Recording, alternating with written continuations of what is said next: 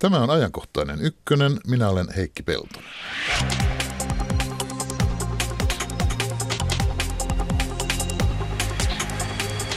Miten Suomen pitäisi hankkiutua Naton jäseneksi? Ruotsin kanssa vai yksin?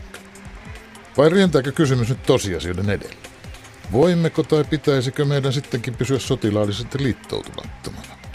Natosta keskustellaan hetken kuluttua. Lähetyksen loppupuolella puhutaan näkymättömästä tappajasta, raadonista. Se on toiseksi yleisin keuhkosyövän aiheuttaja Suomessa ja vaatii torjuntatoimia. Mutta kaikkialla tätä ei ole ymmärretty, ei esimerkiksi päiväkodeissa. Noin puolen tunnin päästä lisää tästä. Lähetysikkunamme on tavan mukaan avoinna.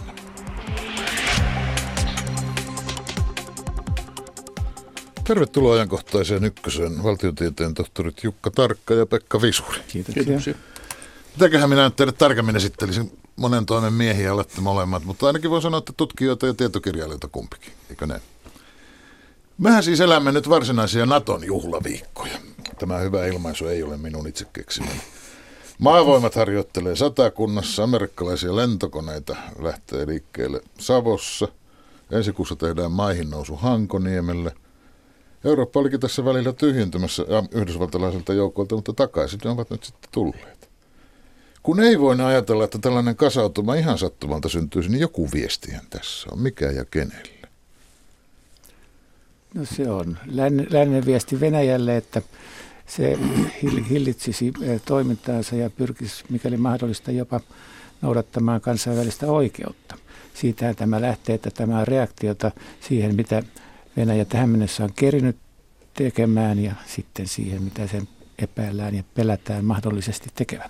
No. Mutta se, mitä se on tehnyt, on siinä suhteessa mielenkiintoista, että se on näitä kaikista ikävimpiä temppuja tehnyt sellaisille maille, jotka ovat olleet sen tapahtuessa liittoutumattomia tai rauhankumppaneita. Naton jäseniin Venäjä ei ole kajonnut. Onko olennaista tämän viestin lähettämisessä se, että operoidaan Suomessa?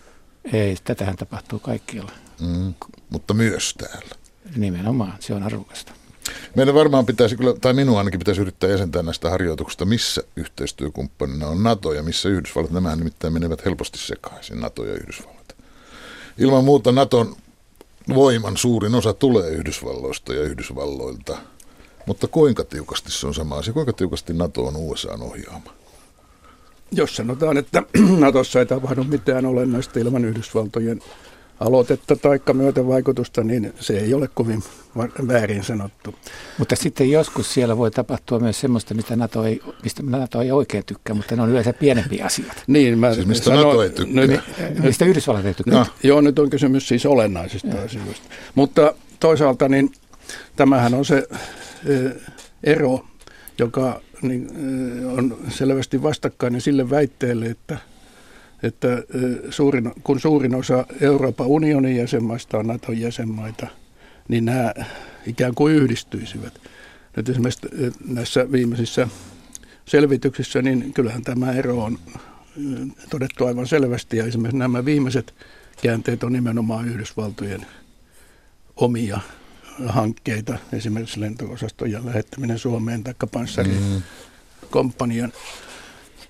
Ja tuota, tässä vaiheessahan erikoista onkin juuri se, että Yhdysvalloissa on tehty monia raportteja, monia selvityksiä, joissa korostaa sitä, että Naton toimintakyky on heikentynyt. Se on tässä tilanteessa, mikä on kehittynyt, kömpelö, eripurainen ja, ja, ja ajanut toimintakykyä alas. Että nyt Yhdysvaltojen on otettava jälleen ikään kuin pelastajan rooli Euroopassa.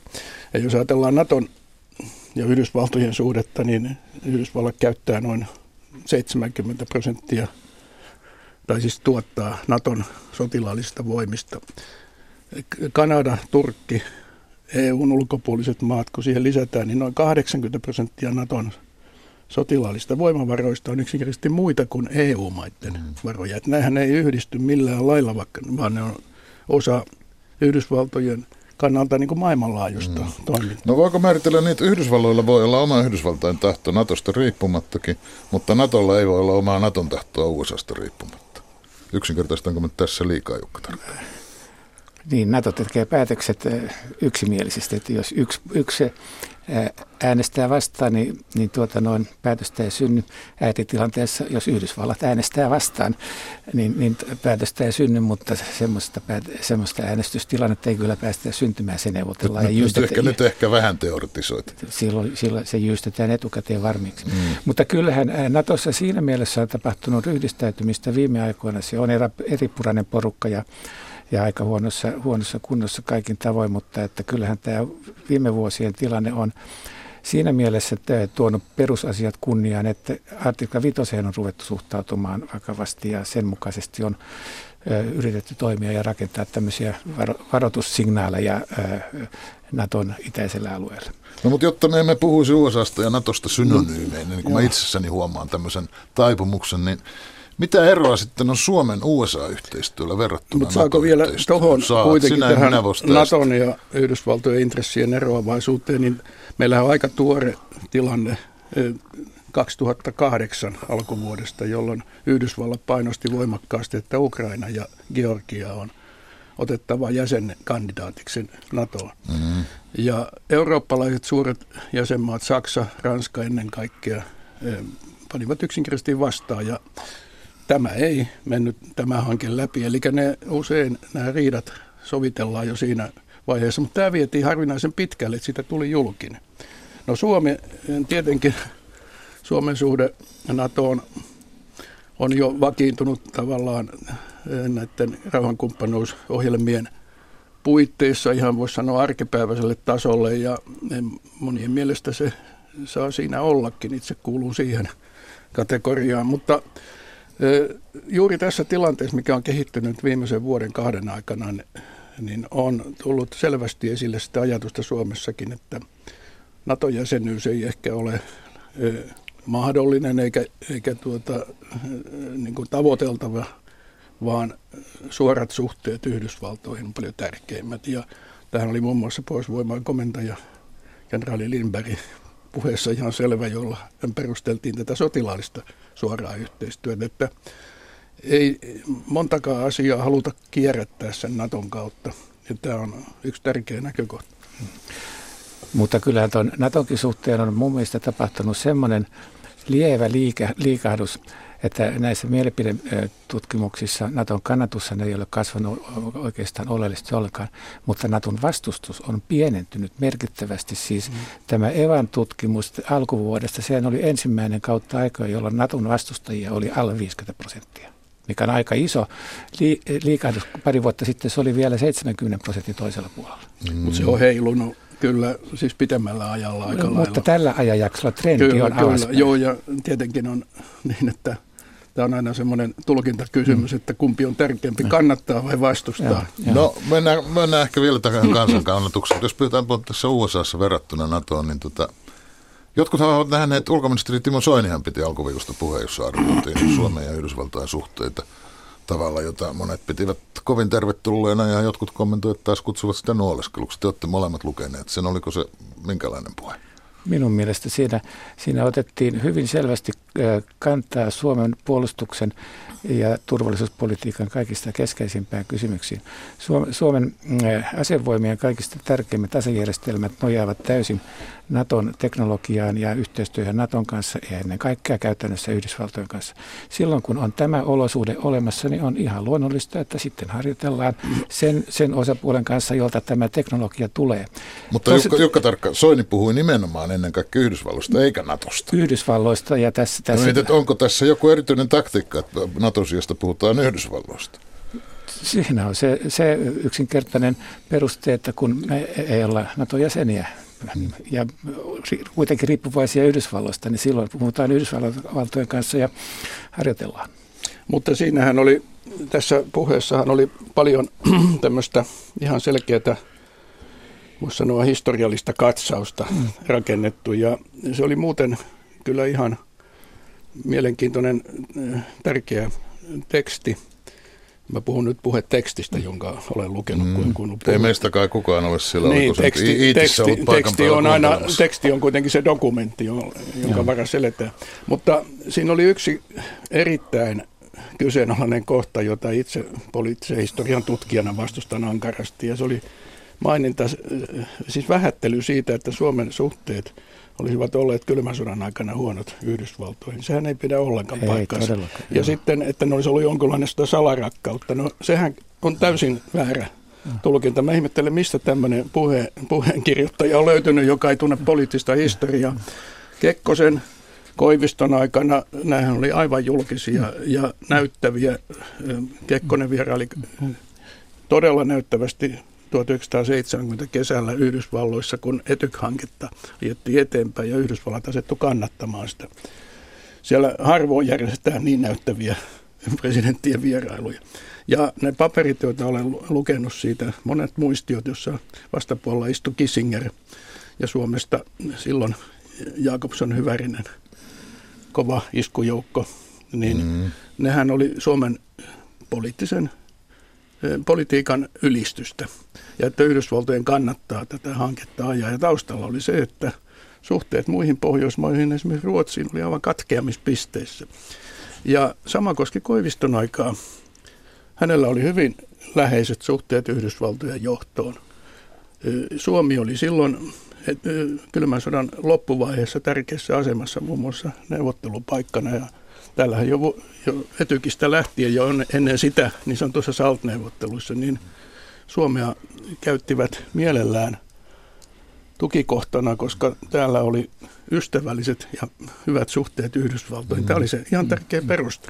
Mutta kyllähän meidän turvallisuuspoliittisen keskustelun historiaan kuuluu se, että joidenkin uusien asioiden vastustajat sanovat, että tätä nyt viedään niin kuin salaa ja väkisin niin kuin käärmistä pyssyyn.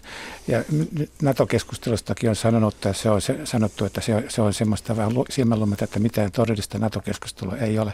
Ja mun mielestä sen julkisempaa ja räikeämpää keskustelua Suomessa harvoin on ollutkaan kuin NATO-keskustelu. Ainakin siltä osalta, mitä mä oon siihen osallistunut. Kyllä mä oon saanut niin ympäri korvia ja tota noin NATO, NATO-kiimasuuden syytöksiä ja muita semmoisia, että... Kuule, että... kuule, nyt kyllä ne tulee ihan puolia toisiin, mutta tuota, mä tarkoitin... Niin siis mä, olen, mä yhdyn... te, te molemmat olette osallistuneet mä, NATO-keskusteluun jo sen niin, verran paljon, Niin mä yhdyn täysin tähän, että sitä NATOa on sekä tutkittu, että siitä on paljon puhuttu Suomessa ja ainakin itse vierastan todella tätä hyssyttelyä. No, ei, ei, ei pohdita tätä keskustelun puutetta, vaan käydään tätä keskustelua. No nyt vapun alla julkistettiin asiantuntijaryhmän arvio Suomen mahdollisen NATO-jäsenyyden vaikutuksista. Ottamatta kantaa siis siihen liittyäkö vai ei. Ja ehkä voimakkaammin esiin nouseva teema siinä arviossa oli, että oli, niin kuin, oli korostaa Suomen ja Ruotsin kohtalon yhteyttä sitä, että kummankaan ei olisi hyvä yksin liittyä NATOon, vaan yhdessä, jos siis päättävät liittyä. Mutta kumpi NATO enemmän tarvitsee, Suomi vai Ruotsi? Joo, mutta siinähän kuitenkin oli ensimmäisenä kohtana tässä yhteenvedossakin ja, ja näissä teeseissä oli se, että kyseessä on todella suuri no. strateginen, suurstrateginen, mm. käytettiin tällaista sanaa, päätös, joka muuttaisi perustavasti asetelmia mm. Pohjois-Euroopassa. Ja että kyseessä ei ole mikään ikään kuin yksi pieni askel tästä, tällä, tällä tiellä, mitä on monet kuvanneet, että Suomi on ikään kuin jo Natossa. Se, sehän oli se raportin tärkeimpiä teisejä, että näin ei ole, vaan tässä olisi kysymys isosta päätöksestä. Ja Suomi ja Ruotsi tämän raportin mukaan, niin on suunnilleen kysymys, samanlaisissa asemissa. Kysymys suuresta päätöksestä niin. yhtä lailla Suomessa Molemmi, Molemmissa, niin kyllä, siis molemmissa Mutta olisi. kumpi, hyvät herrat, enemmän tarvitsee NATOa, Suomi vai Ruotsi? No mä sanoisin, että Suomi ainakin siinä mielessä, että meidän asejärjestelmät ovat niin riippuvaisia Natosta. Mutta jos ajatellaan, mä yritän katsoa asiaa Nato, Naton kannalta. Jos kuvitellaan, että tuolla Pekalla olisi yhtäkkiä hirveä määrä tähtiä kauluksessa ja se olisi tota, no, Naton komentaja, joka, jonka vastuulla on Baltian puolustus, niin kyllä se olisi aika huolestunut siitä, jos sun puolustuksen selustassa ja sivustassa on valtioita, jotka ovat liitto, liittoutumattomia, jo, jo, joilla sä et voisi operoida. Ja täytyisi vaan hurskaasti uskoa ja toivoa, että Venäjä noudattaisi kansainvälistä oikeutta tässä asiassa toisin kuin useissa muissa asioissa. Kyllä, kyllä Baltian puolustuskysymys on Naton kannalta niin epätoivoinen ilman Ruotsin ja Suomen NATO-jäsenyyttä, että, mm. että tota no, tämä on hyvin vaiku- voimakkaasti vaikuttava asia, vaikka natolaiset viisaasti kyllä eivät sano sitä ääneen, sillä se on heille tosi iso kysymys. Mutta sinä sanot. Mutta no, antakaa, tuota, antakaa, mä... antakaa minun hyvät ihmiset yrittää siltä verrata Suomea ja Ruotsia. Kumpaa tuo... NATO enemmän tarvitsee vai molempia yhtä lailla? Mä sanoin äsken, että molempia. Mole, molempia. Mä olen ihan täsmälleen samaa mieltä, että Naton kannaltahan tämä on juuri näin. Ja kysymys onkin siitä, että onko se Suomen kannalta, ja olen siinä mielessä selkeästi eri mieltä. Ja nythän on tullut tämä ajankohtaiseksi sen takia, että paljon tämä keskustelu sekä tämän poliittisen tilanteen johdosta, että sen takia, että Yhdysvalloissa on tehty useita tutkimuksia siitä, että voidaanko Baltian maita yleensä puolustaa. Mm. Ja tähän tehtiin jo 90-luvulla, mutta silloin todettiin, että se ei ole ajankohtainen asia, kun todettiin, että ei voi. Niin nyt esimerkiksi Rand Corporationin erittäin ammattitaitoisesti tehty raportti lähti eh, tarkastelemaan tätä erilaisten sotapelitilanteiden pohjalta, ottamatta kantaa siihen, onko se hyökkäys todennäköinen, mutta jos se tulee, niin Natolla ei ole mitään mahdollisuuksia puolustaa Baltian maita eh, kun korkeintaan viivyttää pari päivää. Ja siinä oli olennaisen kiinnostava tieto, että siinä oli myöskin mahdollisuus käyttää Ruotsin aluetta. Sillä ei ollut mitään merkitystä tälle lopputulokselle. Suomea ei edes mainittu. Ja näitä on näitä tarkasteluja tehty muitakin, mutta otin tämän vain sen takia malliksi, että tämä oli tietenkin se syy, miksi myöskin esimerkiksi Virossa on ollut melkoinen hämminki ja siellä piti tehdä rauhoittava raportti, että ainakaan nyt paniikkiin joutuko, että ei Venäjä ole hyökkäämässä Viroon. Mutta kyllä, mun mielestä viime aikojen kehitys osoittaa sen, että Venäjä noteeraa NATO-jäsenyyden sillä tavalla, että se hillitsee Venäjän, Venäjän toimintaa semmoisissa suunnissa, missä, missä vastassa on NATO-jäsenet. Mun mielestä oli hyvin merkittävä, siis se, se näkee mun mielestä siinä, että, että nyt kun NATO on ruvennut näyttämään lippua Baltiassa, niin se on jossakin määrin rauhoittanut sitä tilannetta. Mutta mun mielestä oli hyvin merkittävää se, että kun tapahtui tämä todella dramaattinen ja merkittävä asia, että Turkin NATO-maan kone ampui alas Venäjän koneen. Se, semmoinen tapahtumahan on historiassa aikaisemmin ollut sodan syy pahimmillaan. No, se ja, ja, ja nyt tota noin, seurauksena oli, että, että Venäjä piti kyllä todella pahaa meteliä ja puhui il, ilkeitä asioita ja syystä kyllä – mutta sitten ei tapahtunut mitään. Venäjä ei koskenut Turkkiin, koska se on NATO-jäsen. Ei se siitä johtunut. No sattu nyt olemaan kuitenkin. No, kyllä se on isommassa kädessä, se on kokonaistilanne. Ja siis kuinka isossa, hyvin, kuinka isossa kädessä Hyvin kuvaavaa tässä on. tilanteessa, että muun muassa Saksa, jolla on ollut siellä ilmatorjuntaosasto, niin veti sen nopeasti pois, että me emme halua sotkeentua ja altistua sille vaaralle, että joku ulkopuolinen taho yhtäkkiä vetää meidät sotaan. Mm. Eli se oli tämmöinen kuitenkin rajatapahtuma. Mun mielestä semmoinen todella suuri kuva on edelleen ennallaan, joka oli tämä kylmän sodan aikaisen maailman pelastanut olosuudet, tämä, tämä kauhun tasapaino, molemminpuolisen täydellisen tuhon varmuus, joka viime kädessä pisti molemmat supervallat varomaan aika lailla. Sama homma pätee edelleen. Niin siis ainoat kerrathan, kun kun tappioita on tullut Yhdysvaltojen ja Neuvostoliiton välillä kylmän sodan aikana, aikana niin oli, oli nämä U-2 ampumiset mm. alas, eikä nekään johtanut mihinkään, mutta Kuubassa oli todella lähellä ja siitä 1962 lokakuussa siitä kyllä molemmissa maissa opittiin ja varmasti jokainen tänä päivänäkin muistaa, että ikinä ei saada jo siihen mm. pisteeseen ajaa asioita, että ydinaseet on jo kohotettu lähtövalmiustila. Hyvät herrat, minuakin kiehtoisi kovasti mennä, mennä tuota ajassa taaksepäin.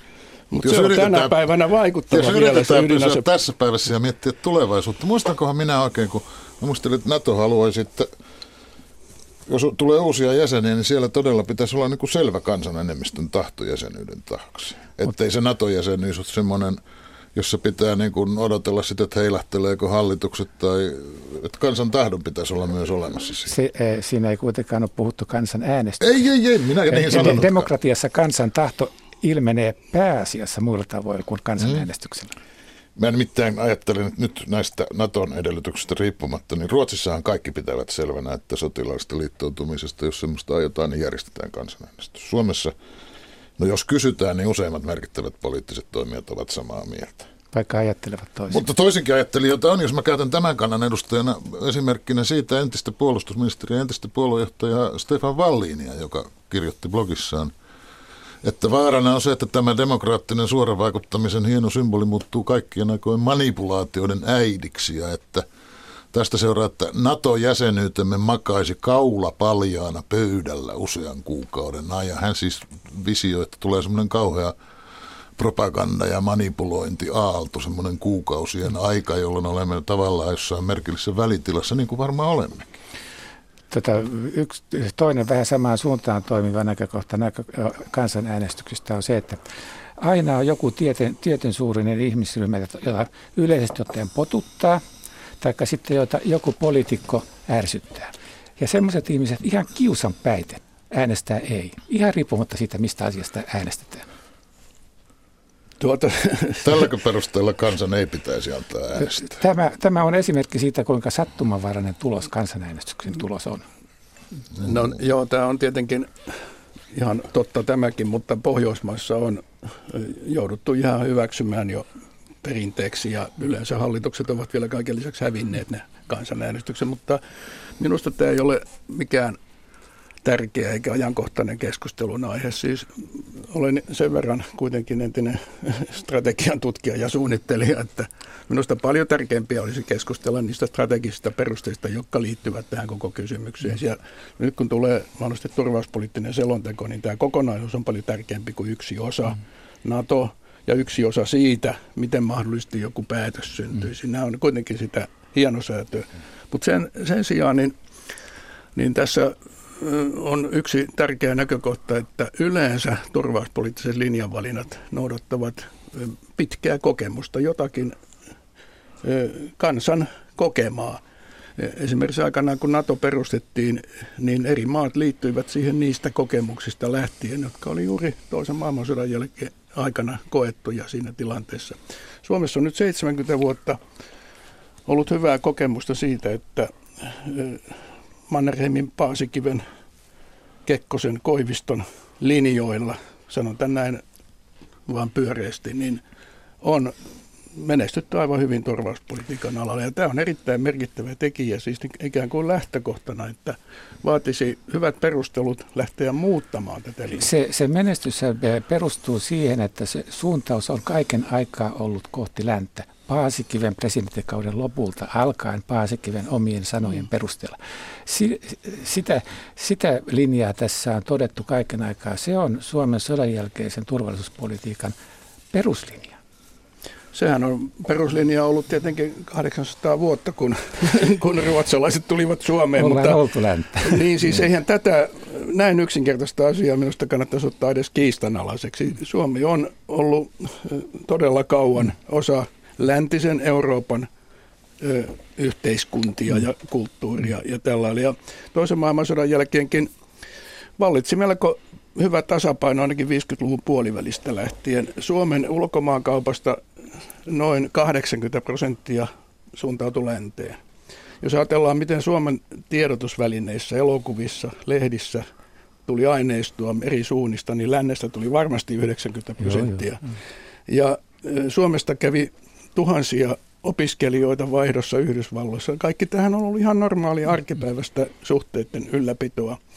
Ja sen takia niin minusta tämä ei ole mitään, mikään niin kuin, yhtäkkiä lähtenyt polku etenemään johonkin, vaan tämä on ollut siis vallitsevan tilanteen ylläpito. Siis tämä ei ole matka kohti länttä, mutta tästä läntisyydestä Suomihan vielä. on lännessä. Tästä läntisyydestä vielä. Siis minuakin joskus ihmettäisi, että näihin NATOon liittoutumisen perusteluissahan usein liikkuu ihmisten puheissa semmoisia ihmeellisiä argumentteja, niin kuin joku semmoinen, että vain sitä kautta saa jonkunlaisen virallisen kaikkialla voimassa olevan länsimaisuuslisenssi, niin kuin se olisi matka länteen, jonka päätepiste on no, tämä. Mä sanonut, ja nyt että... en mä sinua, en mä väitä, että sinä olet sanonut, että tämmöisiä liikkuu. Mietin, että eikö, NATOhan on kuitenkin sotilasliitto, eikö se ydinkysymys ole se, että lisäisikö tai vähentäisikö Suomen NATO-jäsenyys vakautta lähialueilla, eikä se olemmeko lännessä, idässä vai ketä me olemme? Pohjois-Atlantin sopimusjärjestö on puolustusliitto.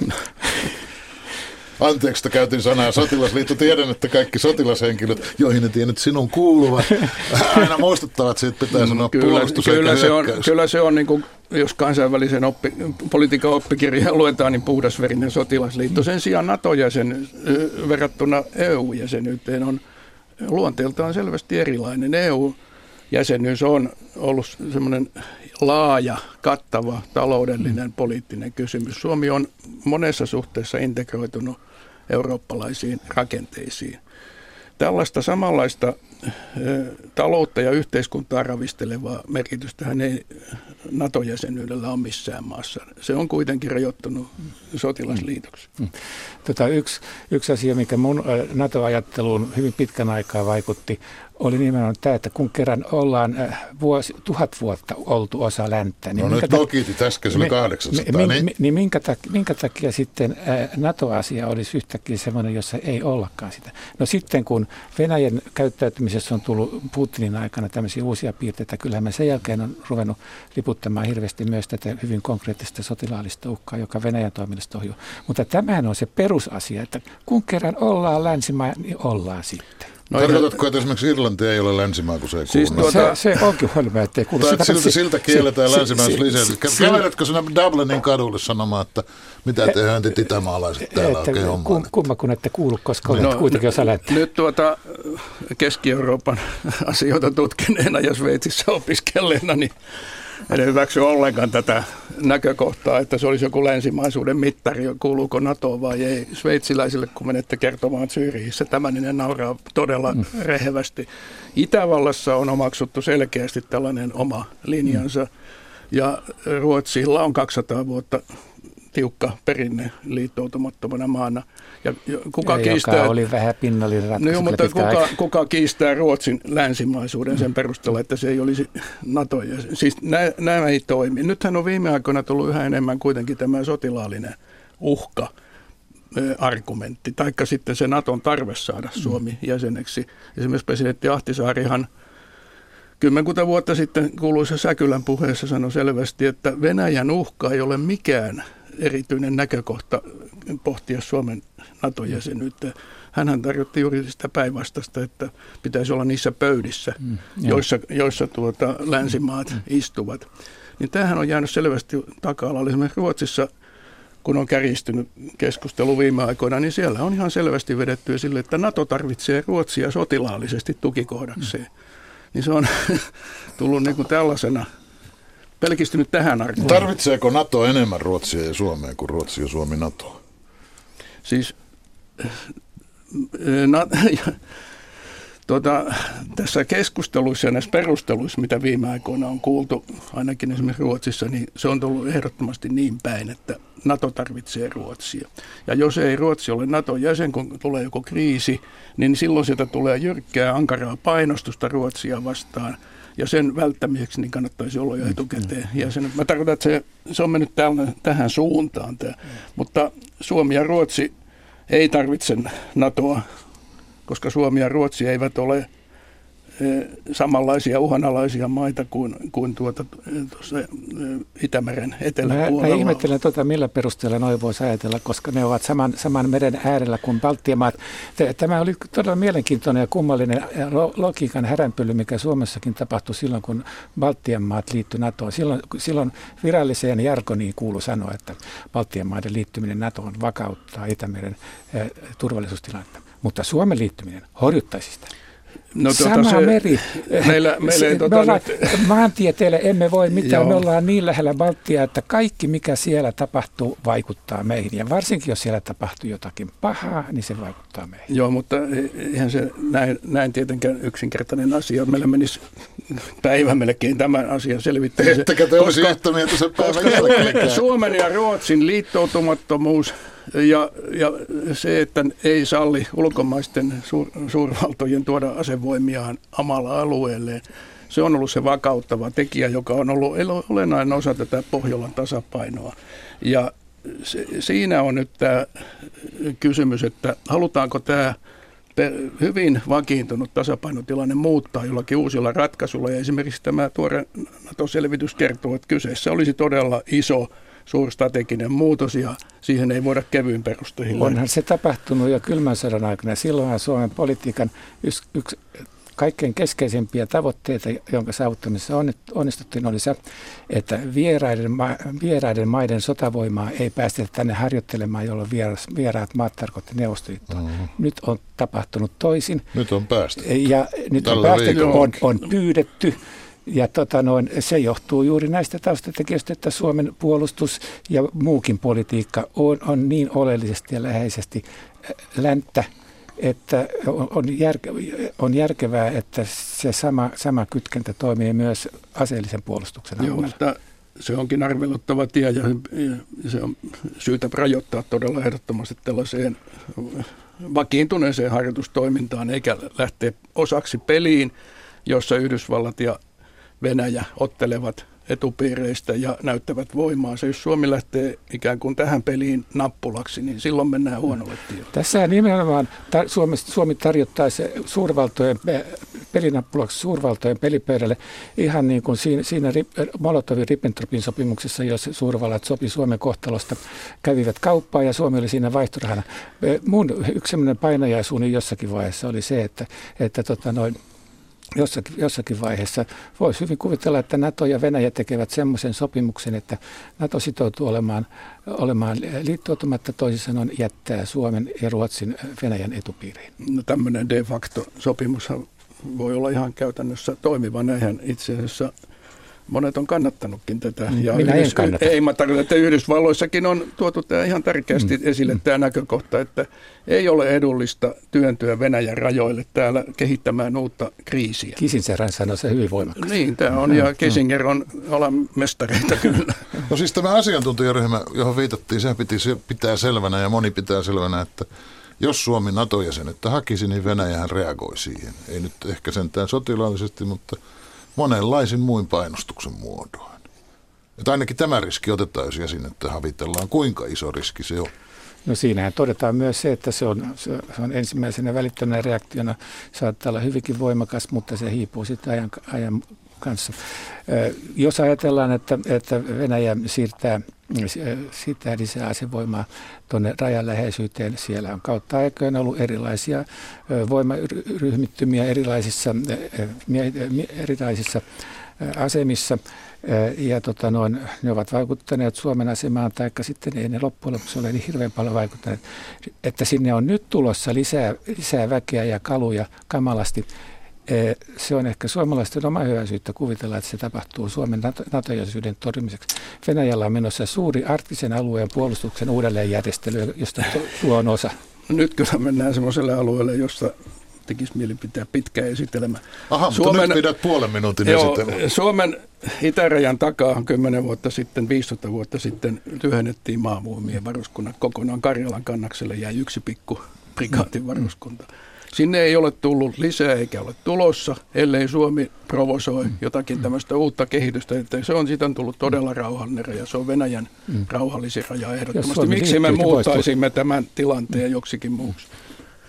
Mutta onko tämä se varsinainen juttu, on, jolla, on. jolla Venäjä se, reagoisi? Ei vaan se on juuri se, että sotilastrateginen reagointi on sitten monimuotoista ja mm. poliittinen kanssa, mutta että mä en halua siihen mennä, koska en halua joutua siihen tilanteeseen, että kokeiltaisiin. Kukapa tietää, mihin tilanteeseen me vielä joudumme. Kiitos Jukka Tarkka. Kiitos Pekka Visuri.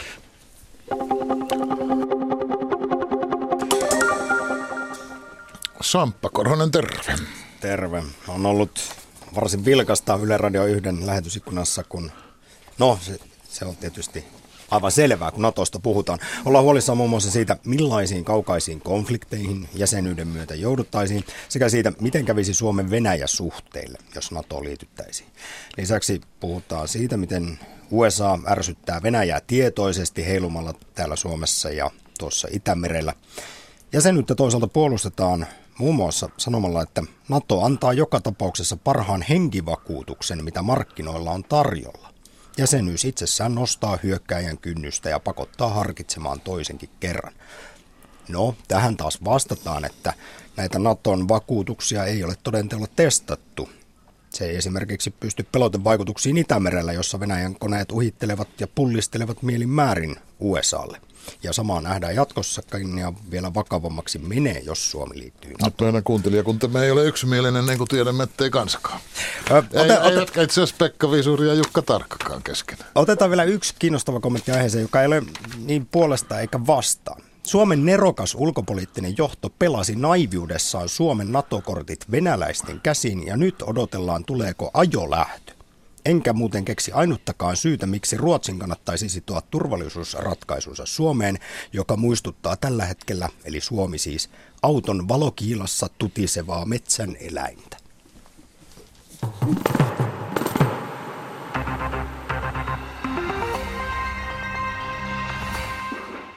40 korkeasti koulutettua turvapaikanhakijaa on aloittanut työelämään ja yrityskulttuuriin tutustuttavan koulutuksen Helsingissä.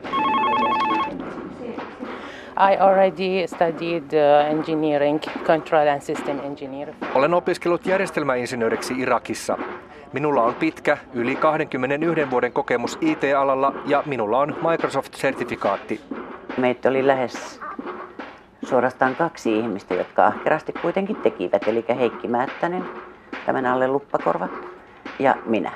Mutta sitten oli niin paljon niitä semmoisia ihmisiä, joilla oli parempia töitä niin sanotusti. Eikä ne tajunnut ennen kuin sitten vasta vuosien jälkeen, kuinka hyviä töitä nämä oli. Moni kurssilaisista on asunut Suomessa jo yli puoli vuotta ja töihin olisi kova halu. Niin myös Irakista paineella Imer Alishinilla. Hän kertoo tehneensä kotimaassaan 16 tuntista työpäivää seitsemänä päivänä viikossa ja neljää eri työtä. To show my gratitude to Finnish people and Finnish government as well, and to show them my thanks and to show I'm capable. Haluaisin osoittaa kiitollisuuteni suomalaisille ja Suomen hallitukselle ja näyttää pystyväni työskentelemään Suomessa. Nalla harsu on kaikkein paras. Se on kevyttä ja ilmavaa ja suojaa hyvin. No kyllä siinä on ihan, ihan tämmöisiä koulutuksellisia tavoitteita. Me on harjoiteltu paljon kotimaassa suomalaisten kuljettajien välillä, mutta sitä kun tekee riittävästi, niin luulee olevansa maailman paras, mutta sitten kun huomaa, että mitä muut tekee, niin huomaakin, että meilläkin on jotain kehitettävää vielä. Sitten sanomalehti on myös ihan hyvä irrottaa ne niitit siitä keskiselästä ja laittaa jokaisen lehden erikseen ja sinne jää väliin vähän ilmaa, joka myös sekin sitten suojaa. And my major, I studied business admi- administration, and I see myself as a human resource manager. Olen opiskellut yrityksen hallintoa ja näkisin itseni henkilöstöjohtajana. Rakastan johtamista. No ei meillä mitään uutta ole kerrottavaa, vaan, vaan se kaava ja prosessi, millä, millä tätä lopputulosta sitten arvioidaan. Se on itse asiassa tuolla hallitusohjelmassa aika hyvin kirjoitettu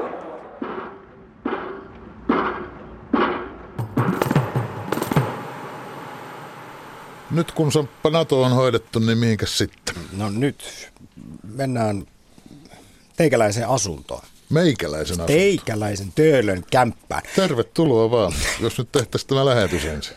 Kysytään siihen kuitenkin liittyen, että kun tiedän, että asut kerrostalossa, niin, mutta sitä en tiedä, että missä kerroksessa, monennessa. Kuudennessa. No niin, sitten ei ole Peltosella minkäänlaista hädän päivää. Hyvä, joo. Näköalatkin on paremmat kuin ihan katutasolla. No niin, kateeksi käy. Itse nimittäin muutin kuukausi sitten, no myös kuudennesta kerroksesta toiseen kerrokseen. Ja koska olen jokseenkin luulosairas kaveri ollut aina, niin alkoi vähän huolettaa. Periaatteessa nimittäin alaspäin muuttaessani syöpäriskini kasvoi kovasti. Mitä lähempänä maata, sitä enemmän kodissa voi olla näkymätöntä tappajaa radonia. Tämä kyseinen jalokaasu, radioaktiivinen, aiheuttaa keuhkosyöpää esimerkiksi ja asiaa pitäisi tarkastella, mutta esimerkiksi monilla työpaikoilla tämä homma ei ole täysin Suomessa hallussa. Nyt perehdytään kyseisen näkymättömään tappajaan, joka vaanii siis kodeissa ja työpaikoilla. Stuk kartoitti 2015 päiväkotien radon tilannetta ja huolestuttava tulos oli se, että 60 prosentissa päiväkodeista niin ei ollut tehty radonmittausta, vaikka olisi pitänyt tehdä. Eli nämä päiväkodit sijaitsi semmoisilla alueilla mittausvelvoitekunnissa, jossa radonpitoisuus kuuluu mitata ja se on toiminnanharjoittajan velvollisuus. Päiväkodeissa ja ylipäätään suomalaisilla työpaikoilla on aukkoja tiedoissa. Siitä, että radonmittauksia pitäisi tehdä ja siitä, miksi tämä on tärkeää. Näin toteaa tarkastaja Olli Holmgren Säteilyturvakeskuksesta. Ja jos kerta näin on, niin otetaan kertaus, miksi radon on vakava asia. Kyse on voimakkaan radioaktiivisesta kaasusta, joka on tupakoinnin jälkeen toiseksi yleisin keuhkosyövän aiheuttaja. Radoniin menehtyy vuosittain yli 300 ihmistä Suomessa.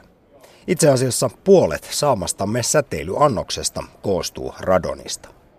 Sitä syntyy kaikessa kiviaineksessa ja kaasumaisena aineena niin se pääsee helposti liikkumaan ilman mukana.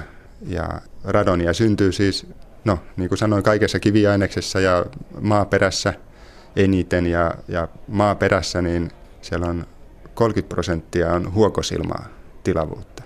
Ja radon kaasumaisen aina pääsee helposti siirtymään siihen ilmatilavuuteen ja sitten sieltä maaperästä se ilmavirtojen mukana pääsee sitten helposti siirtymään rakennusten sisäilmaan, jossa sitten liian isoina pitoisuuksina niin, ja hengitettynä niin altistaa keuhkoja säteilylle ja sitä myöten sitten lisää keuhkosyöpäriskiä.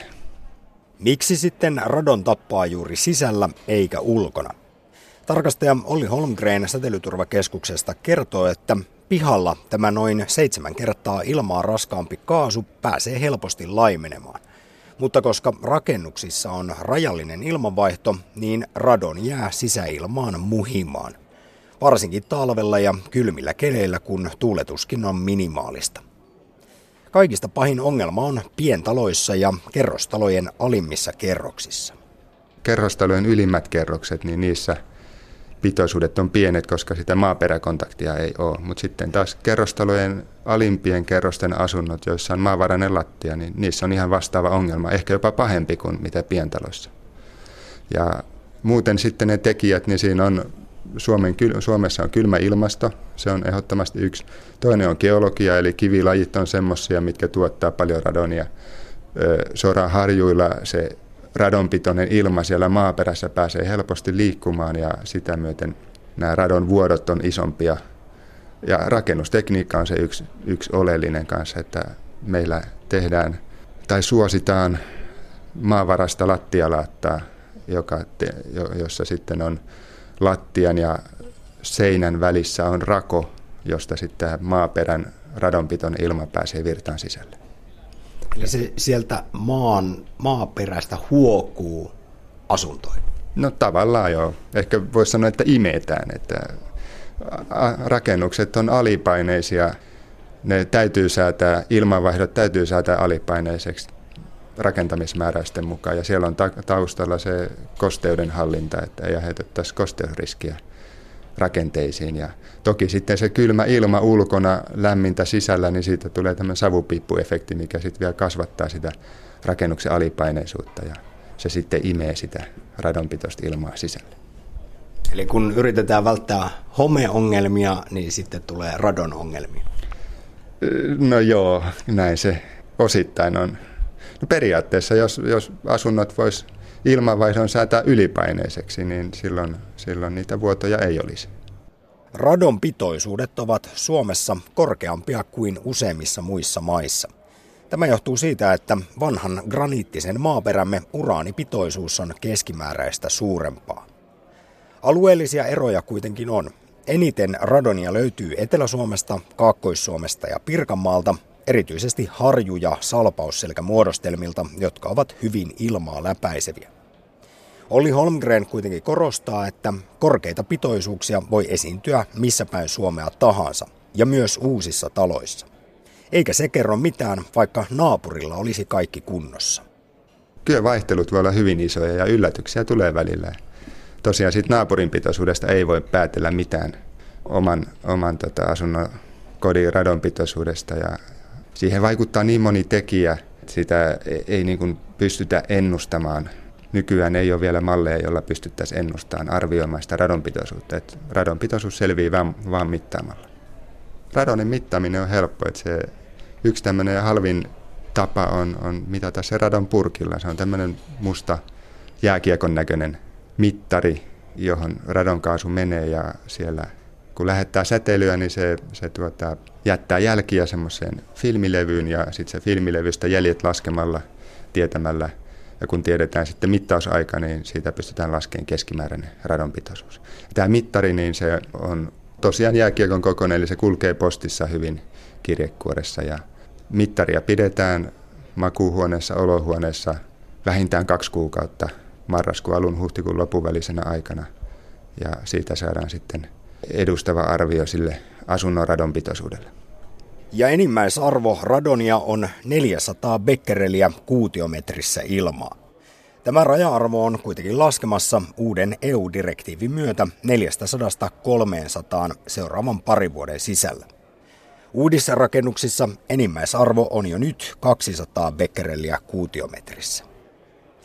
Entäpä sitten kun se mittari niin sanotusti heilahtaa punaiselle, eli radon pitoisuus on liian korkea? Silloin olisi syytä radon remontille, jonka keskihinta on pientaloissa asuntoa kohden noin 2500 euroa. Korjausmenetelmä riippuu puolestaan paljon esimerkiksi rakennuksen alla olevasta maaperästä, talon rakenteista ja ilmanvaihdosta. Korjausmenetelmiä on, radonimuri on yksi tehokkaimmista korjausmenetelmistä. Sitten voidaan tiivistää rakenteita tietyissä tilanteissa ja sitten tietenkin jos ilmanvaihto toimii huonosti, niin se joissakin tilanteissa sen ilmanvaihdon korjaaminen riittää. Mutta ensisijaisesti suositellaan radonimuria ja radonimuri on tämmöinen toimintaperiaate on hyvin yksinkertainen, että siinä porataan lattiaan tai sokkeliin reikä, tehdään imupiste ja siitä imupisteestä imetään ilmaa huippuimurilla ja puhalletaan mielellään vesikatolle, niin siellä se laimenee nopeasti. Ja tällä sitten radon imurilla niin pystytään hyvin tehokkaasti pienentämään sisäilmapitoisuutta. Et yleensä radon pitoisuus tippuu radonimurilla niin 70-90 prosenttia. Paljon semmoinen maksaa? Radonimuri siellä 2000-4000 euron välimaastossa. Ja jos, jos niin kun Suomessa on paljon teissä itsemiehiä ja naisia, niin radonimurin pystyy itsekin rakentamaan. Silloin pitää ensin perehtyä huolella, miten se tehdään, miten kuuluu tehdä, perehtyä ohjeisiin. Ja itse osat on aika halpoja, että viemäriputki maksaa muutaman kympin metriltä tai, tai salkoja. Ja sitten huippuimuri pari 300 euroa. Eli ne osat on hyvin halpoja, että se työ maksaa siinä enempi. Mikä toisaalta on hyvä, niin, niin tai sillä etu, että saa sitten kotitalousvähennystä voi hakea siihen.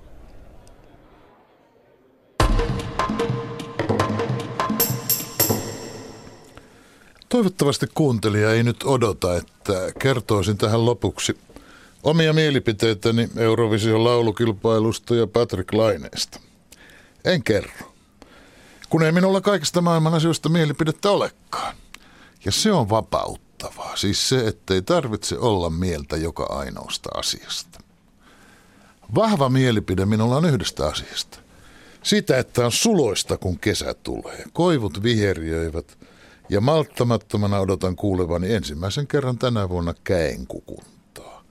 Nauttikaamme siitä. Tässä lähetyksessä puhuttiin Natosta vieraina valtiotieteen tohtorit Jukka Tarkka ja Pekka Visuri. Radon asiantuntijana oli tarkastaja Olli Holmgren säteilyturvakeskuksesta.